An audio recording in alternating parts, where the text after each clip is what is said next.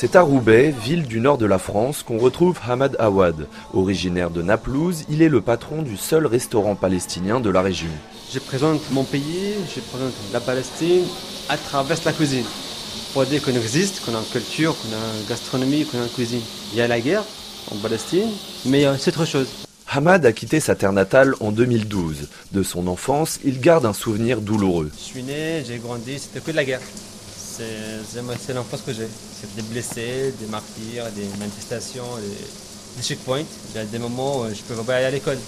En 2014, Hamad veut rentrer en Palestine, au chevet de son père gravement malade. Mais les autorités israéliennes ne le laissent pas passer. Le père meurt loin de son fils. Le traumatisme de l'exil. Qu'est-ce que vous avez emporté avec vous euh, quand vous êtes parti de Palestine? Ça, c'est une bonne question. J'ai emporté avec moi, c'est la patience. Faut de passion. La patience, c'est la clé de la délivrance, dit un proverbe arabe. Faire vivre la mémoire et la culture du peuple palestinien en France, c'est aussi le combat de Mohamed Salem, représentant de la petite communauté palestinienne de l'île. Je suis né en Palestine, à Jérusalem même, hein, en 1967.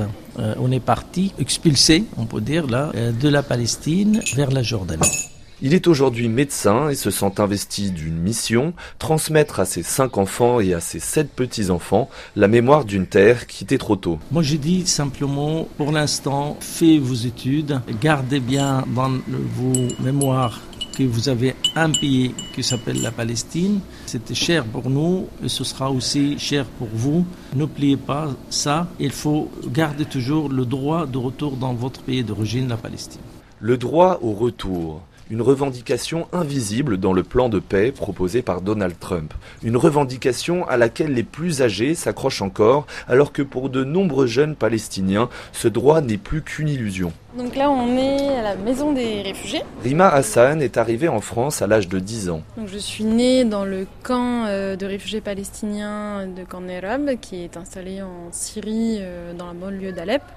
Il y a ce poids effectivement de, de l'exil qui se transmet, puisqu'il faut savoir que les réfugiés palestiniens, c'est la seule communauté réfugiée au monde qui transmet le statut de réfugié à leurs descendants. Et ce qui est encore plus lourd, c'est ce double exil en fait. On a le sentiment effectivement d'errer un peu dans, un monde qui veut pas de nous je vis avec ce sentiment d'être un éternel déraciné. Quoi. Pour Rima, qui n'a jamais mis les pieds sur la terre de ses grands-parents, la question palestinienne est un poids difficile à porter.